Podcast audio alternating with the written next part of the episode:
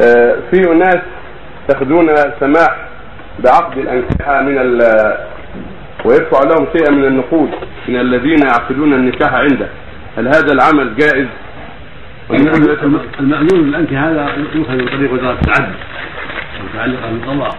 تسهيلا على الناس يسمحون لأناس من طلبة العلم يجون العقود للنساء. وهذا عمل صالح وطيب والواجب على المأذونين أن يتقوا الله وأن يسهلوا أمر الناس ويتثبتوا في الأمور حتى يزوجوا الرجال على النساء على بصيرة وعلى طريق شرع الله عز وجل.